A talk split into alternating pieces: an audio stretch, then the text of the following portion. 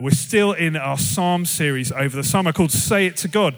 And today we're going to be having a look at Psalm 51. Tristan, our Rising Generation pastor, really excited. He's got a really inspiring word for us this morning on Psalm 51. So look forward to hearing that. But before that, Mike's going to come and read to us from Scripture.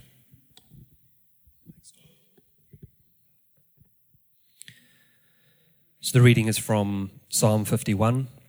Verse 1 to 12, and it is on page 573 of the Church Bibles.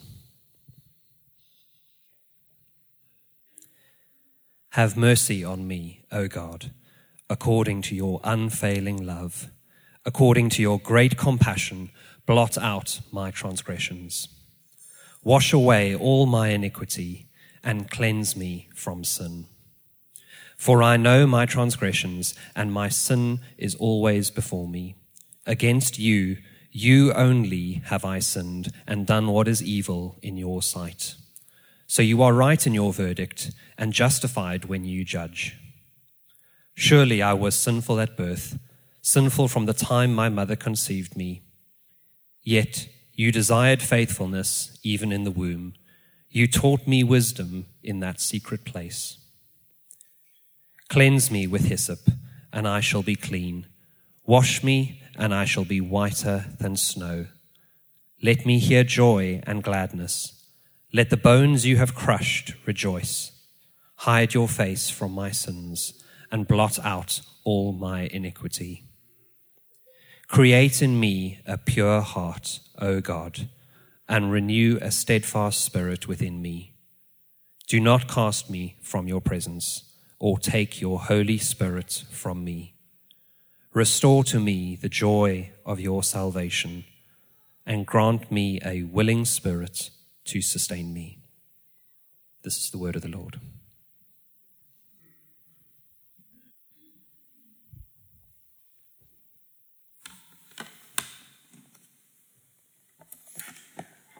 Great to see you guys, and forgive me for just faffing with this peculiarly shaped thing. I actually want to start today by just telling you about one of my most embarrassing moments. I don't know why. Tom thought it would be a good idea. Okay, so picture the scene. It's December 2002. I'm 17. I'm about to have the last of my university interviews, the most grueling one. And this time it's with the college principal. Now, things don't get off to a very good start. I've been waiting in the corridor for a long time. I mentioned it's December, right? So I've got my coat on. She opens the door. First words, she says, "Aren't you going to take your coat off then?" I'm like, yes. So I'm already on the back foot. I go in and I'm invited to sit down this very, very nice sort of wood-panelled study. And then she just gets straight into it and asks her first question. So, why Homerton? Why did I apply to her college? I felt I couldn't tell her the truth, which is that a friend had told me it had 80% girls. I have to say, of course, none of them was a shade on my wife Laura, whom I was to meet 10 years later. So I couldn't say that. So I said the second true thing, which was that I'd heard that there were a really large Christian union. Wrong answer. You're like, oh, the Christian union. And she went on this rant about how could she, as an atheist, run a non-denominational college with Christians who didn't want to worship with Muslims. And it was going on. And I just said something like, well, you know, the thing is, I think we're all sinners. She glares at me.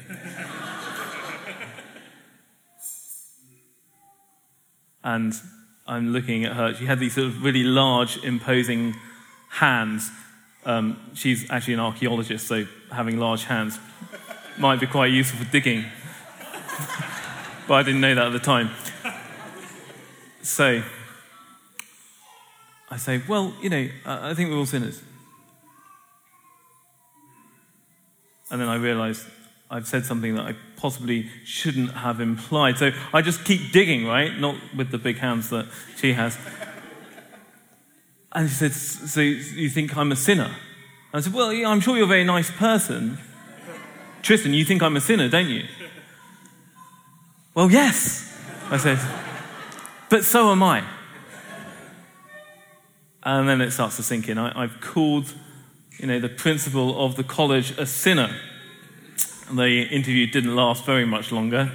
She said, have a nice look at Cambridge, won't you, on your way out? And the thing is that none of us likes to hear that. None of us likes thinking we're sinners, do we? But friends, we are all sinners. We have to own that. There's only been one man without sin, Jesus Christ. And the good news is that thanks to him, we can all be forgiven.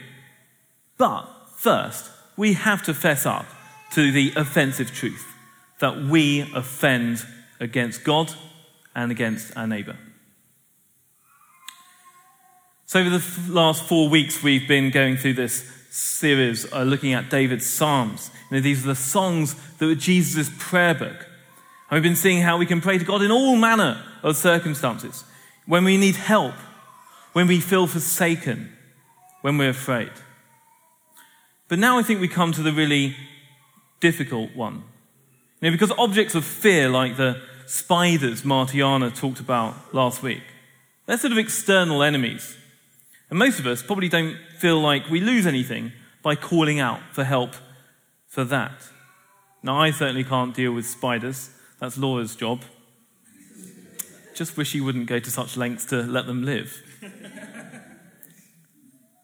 But when it comes to asking for forgiveness, well, we have to deal with the fact that we are the enemy of God. The enemy is within. It's not shouting at the storm, it's having to confront this truth. We are the enemy of God. We've sinned and fallen short. We need forgiveness. And I don't know about you, but I find that pretty hard because I don't like to think I'm a bad person. But I am. So, where can I find forgiveness? Because I'm a sinner. And all the heroes of faith were sinners. But the great news is that just as they were forgiven, you can be forgiven and I can be forgiven because of God's unfailing love, which David opens his psalm proclaiming. So as we go deeper into this psalm, and do have it open so you know I'm not just making it up, we're going to see how to pray when we need forgiveness. And we're going to see that we're called to recognize the truth, to repent, and then how we can rejoice. And along the way, we're going to have to dispel some lies that the enemy, Satan, tells us. But before we go into the psalm in itself, I think it's actually useful to recap its context. So we've been used to David on the run, the innocent victim, haven't we? We've seen David, the brave shepherd, fighting lions. David, the faithful warrior, defeating Goliath. But this is about David, the king who sinned. And so, as you remember, he sinned in a pretty big way. As Leonard Cohen put it, your faith is strong, but you needed proof. You saw her bathing on the roof, her beauty in the moonlight overthrew you. In 2 Samuel, we read how King David sees this woman, Bathsheba, bathing on the roof, and is immediately overtaken with desire. He has to have her. So that first sin, he objectifies women, forgetting her dignity, made in the image of God as being of equal importance with men. He hadn't obviously seen Barbie. Neither have I. I went to see Oppenheimer instead. Yeah. But anyway, David has this lust for her. And so he has Bathsheba brought to him, sleeps with her. Straight away, that's an abuse of power, right? This poor woman could hardly refuse to sleep with the king. But then David realizes, oops, husband Uriah, he's fighting in the war for me. What if she's pregnant? I know. So he calls Uriah back. He's like, Go home, have a nice time with your wife. But Uriah refuses. He's like, I can't possibly do this, not when the men are fighting really hard, so he sort of sleeps outside. Dave's like, oh, yeah. So he gets him drunk, tries again. Go home to your wife, have a nice time. Uriah doesn't. So now you made it awkward, right? What he does, he writes to his general, asks for Uriah to be put on the front line so that he can be killed in battle. And he is. Brilliant. Problem solved, right? So he marries Bathsheba. And he thinks he's got away with it. Then God sends his prophet Nathan to him. And this prophet starts by telling David a story. He says, King, there's this rich guy in your kingdom, and he's got bare amounts of sheep. And there's this other guy, and he's only got one sheep. He's really poor. And you know what? The rich guy took the poor man's only sheep and cooked it for some sort of Barbie. And King David says, oh my gosh, what a guy. That guy, he deserves to die. And Nathan's like, yeah, you are that man. You are the man. Four of the most cutting words in the Old Testament. And David's filled with remorse. But remorse can't come when we've been hoodwinked by lies. The first thing that David has to do, and that we have to do, is to recognize the truth of our position. And the truth is twofold. You see, the enemy tells us two lies at this stage. Firstly, he says, there is no sin. David, as king, kind of had a right to do as he pleased regarding his subjects, right? Wrong.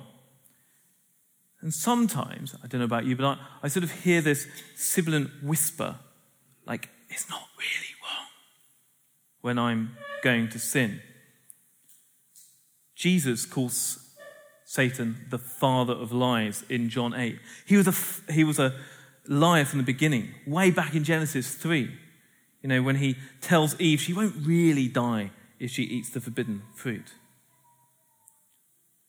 And so if the lie is that there is no sin, we must recognize the truth. You are a sinner. I am a sinner. Second lie. God's mean if he punishes me. No. The truth is, we fully deserve God's wrath and damnation. If we didn't, there could be no mercy, because mercy is letting someone off the punishment they deserve. And there could be no grace, because grace is going a step further and giving them something good they could never deserve. Forgiveness doesn't downplay wrongdoing. Look at verses 3 to 4. David shows the proper attitude, recognizes, confesses his sin, and he recognizes and confesses God's right to judge him. Without this, we can't proceed. But I wonder, how many of us have a tendency to downplay either our affront or get a bit upset when others are rightly angry at us? You might be thinking, well, I've not committed murder or adultery, I'm nothing compared to David. And I kind of hope you are able to say that you've not committed murder. But have you in your heart? Because I have. Get real with God. Don't believe the lie. A few years ago, I was in the Lake District and I drove Laura's car onto a very narrow flint bridge, and it resulted in a big scrape. Don't actually know why I'm reminding her of this. Now I think about it, it's kind of stupid. I did apologise to her, and I was trying to explain how, truthfully, I was being hemmed in. There's a car right in front of me, another one behind me. I'd driven, I was just following the sat-nav, and, you get in, and then it was a blind corner, and I've committed, and there's a scrunch. But honestly, I didn't think it was a big deal. You know, the car already had a bunch of scratches on it, didn't it? Let's be honest. Not for me. So it's like, it's purely cosmetic. And the thing is that I'm not precious about my car, probably because of my driving. I have got better. I was sort of surprised that Laura was upset about it.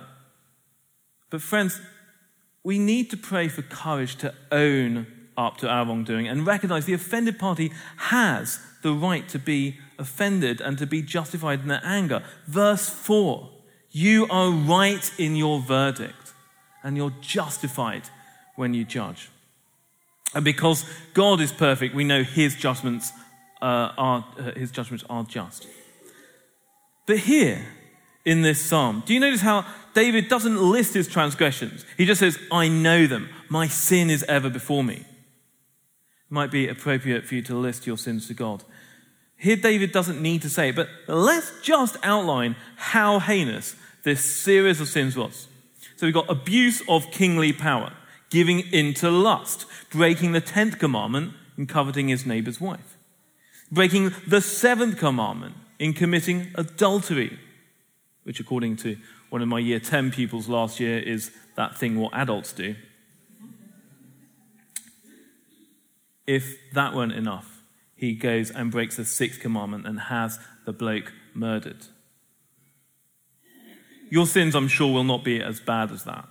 Hopefully mine aren't either, but I have been DBS checked, so definitely no murders there. We have to get real with God. Okay, so we've recognized our position and God's position. Well, what's next? Repentance. This, of course, comes out of remorse. But what is repentance? Well, it's not, as one GCSE candidate once wrote, when you keep repeating what you've done wrong. It's the very opposite. The Greek word metanoia means to do a U-turn, to turn around. But here, friends, we are again met with two great lies of the enemy. Firstly, we're told that you can atone for your sins. In fact, there's a whole bunch of stuff you have to go through to redeem yourself. Secondly, and sort of on the flip side, that there's nothing you can possibly do to be forgiven. That is actually true, but here's the lie. You're beyond forgiveness. Let's see how David responds. Verses 7 to 9 and verse 16 dispel these two lies. David knows whom he must turn to be washed of his sin. Not his own works, but God himself. Wash me, and I'll be whiter than snow. Blot out all my iniquity. This phase of blotting out we saw, of course, is in the first verse when he says, blot out my transgressions. The Hebrew word means to wipe out entirely. But I like the word blot because it contains the greatest theological truth about forgiveness. God doesn't wave a wand over our sin and kind of make it disappear like an illusionist. No, he goes to work on our sins, taking them into himself on the cross. I like using a fountain pen, right? But you know the thing about fountain pens is that they are easily spilling ink onto your paper, and you have to take out a tissue, and then you blot it out, right? But what happens? Stain is transferred onto the blotting paper, wiping the pen or page clean. So when we read here, David pleading for God to blot out his sins, we see that it must be God, not the blood of goats, who will ultimately bear this stain, this sin. And yet, friends, here's the incredible thing, the truly good news. God delights to forgive us. In Isaiah 43:25, I am he who blots out your transgressions. For my own sake, I will not remember your sins. How does he do this? On the cross of Golgotha. We sang about this earlier, that wonderful lyric. You know, on the cross, sins were forgiven. St. Paul writes to the Corinthians, God made him who had no sin to be sin for us, so that in him we might become the righteousness of God. The blotting paper, you see, our stain is put on God. And so David's prayer is answered 1,000 years later by the crucified one. But friends, we've got to watch out for that first lie. The instinct to sacrifice, to think that we can earn forgiveness, is so ingrained in us. What does David say? Verse 16, you don't delight in sacrifice, or I would bring it. You do not take pleasure in burnt offerings. What David sees, what we need to see, is that God requires a sacrifice of the heart. We can't earn forgiveness. It's a free gift of a good God who could and should damn us, but instead spreads his love out in his arms for us on the cross. Some of you may remember in the Chronicles of Narnia, the Voyage of the Dawn Treader, the boy Eustace Scrubb has been turned into a dragon through enchantment. And he gets to this point where he's going to be left alone on an island and, well, you know, dragons are difficult to feed and there isn't a large enough berth to sleep in and he can't fly all the way. And so what happens is the great lion Aslan appears to him and tells him to undress. And Eustace realizes that what he has to do is tear his dragon skin away. So he digs his dragon claws in and tears off a layer. But it's only one layer of skin. There's layer after layer. 3 times he tries. He can't get deep enough. Giving his testimony a little later, Eustace tells his friends, as soon as I looked at myself in the water, I knew it had been no good. You will have to let me undress you, said the lion. Now, I was afraid of his claws, I can tell you, but I was pretty nearly desperate now, so I just lay flat down on my back to let him do it. The very first tear he made was so deep, I thought it had gone right into my heart. And when he began pulling the skin off, it hurt worse than anything I've ever felt. We have to let Jesus in to our lives to tear out our sin. And it will hurt, but it's so worth it. We can't do this alone. We can't beat addictions by ourselves. We can't turn our own ways to him without him. And you might think you don't have addictions or sinful habits that you need to break. You know, it might not be drugs or alcohol or pornography. It might be gossiping or social media or harboring resentment. Whatever it is, let Jesus in to tear it out. Lay your sin at the cross. Invite the Lord to work in you, to blot out your sin. You might find it helpful to go back to verses 7 and 9 of this psalm and pray them over. So your sins are blotted out. And you didn't do it yourself. That's brilliant. Of course, it doesn't mean you should go and sin again. The second lie in this stage, that you can be beyond forgiveness, is to limit God. No one, but no one is beyond God's grace. Not even a Hitler. And this week, and you know, every week in the news, we read some pretty terrible stories of some people who've done some really terrible things. But none of these people is beyond God's unfailing love. Verse 1 again. So if you're thinking, I just can't confess my sin. It's too much. God couldn't possibly forgive me. You know, maybe the alcoholic, maybe the adulterer, maybe the liar, but not me. No, the God who delighted to forgive David and delighted to die for him delights to forgive you, to forgive me. And this brings us to the stage of renewal where we can finally, as with David, rejoice. Verses 10 to 15 are so full of praise, aren't they, in the psalm? Open my lips and my mouth will declare your praise. We rejoice because we accept renewal, seek to repair what we broke, to build up the walls of Jerusalem. And we rejoice that we're restored to a relationship with God.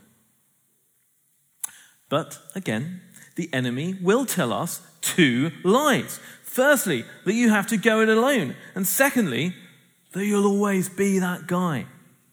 That there cannot be any renewal. To answer the first lie, go back to verse 11. This is what David's prayer is here. Do not take your Holy Spirit from me." David was blessed. God's Spirit came on him when he was anointed king. But as he was, living in the age before Christ, the Holy Spirit didn't live inside him in the way that it lives in every Christian today. We're so privileged in this age, the age of the church, to be filled with the Holy Spirit. The ancient word for the Holy Spirit is paraclete. It means literally someone who walks beside you. Jesus promised this in John 14:16, that the Father would send us the paraclete, or the advocate, the Holy Spirit, who would help us and be with us forever. The translation of advocate in the NIV is, I think, quite useful because it has this sort of opposite connotation of the accuser. Satan is the accuser, the prosecutor in court. The Holy Spirit is our advocate, our defense. The Holy Spirit, sure, he convicts us of sin. We have to recognize that. But the Spirit doesn't hold sin against us. He just wants us to turn to Christ. So friends, you don't have to walk alone, because once we invite the Spirit in, he will fulfill that promise and that pleading that David asked for in verse 12, a willing spirit to sustain me. And so finally, we're made new. If anyone is in Christ, he's a new creation. The old is gone, the new has come. You're the man. You are the man, David was told. He was that man. God has blotted his sin out. God has blotted your sin out and my sin out on the cross. You are not the same person again. You won't always be that guy. What wonderful news. What a wonderful truth. Friends, don't believe the enemy's lie. It's Satan who says, you'll always be that guy. But God says to you, no, you were that guy. Now I've made you new. Your forgiveness is not going to be taken away because it's unconditional, because it's nailed to the cross. You see, Eustace's testimony doesn't end with the pain of the dragon skin being torn off by Aslan. He begins to take pleasure in the feeling of the dragon scales peeling off. "You know," said Eustace, "if you've ever picked the scab of a sore place, like it hurts like billy ho, but oh, it's such fun to see it coming off." Yeah, I'm not with Eustace on that one. C.S. Lewis had some weird things about scabs, I think. He continues, "Aslan peeled the beastly stuff right there. Just as I thought I'd done it myself the other three times, only they hadn't hurt. And there it was, lying on the grass, only ever so much thicker and darker and more knobbly looking than the others had been. And there I was, smooth and soft as peeled switch, and smaller than I had been." This is a wonderful image of what Christ does when he blots out our sin and casts it on the ground. We're made new. And then we see how unattractive that sin really was. And that's worth rejoicing over, isn't it? So friends, let's pray. Father God, we come today recognizing you for who you are and who we are. So sorry that we continue to grieve you. Please, won't you come into our lives and tear out our sin. Pour your Holy Spirit on us that we may walk with you in renewal, for we rejoice and praise you for your unfailing and forgiving love. Through Jesus Christ, our Lord.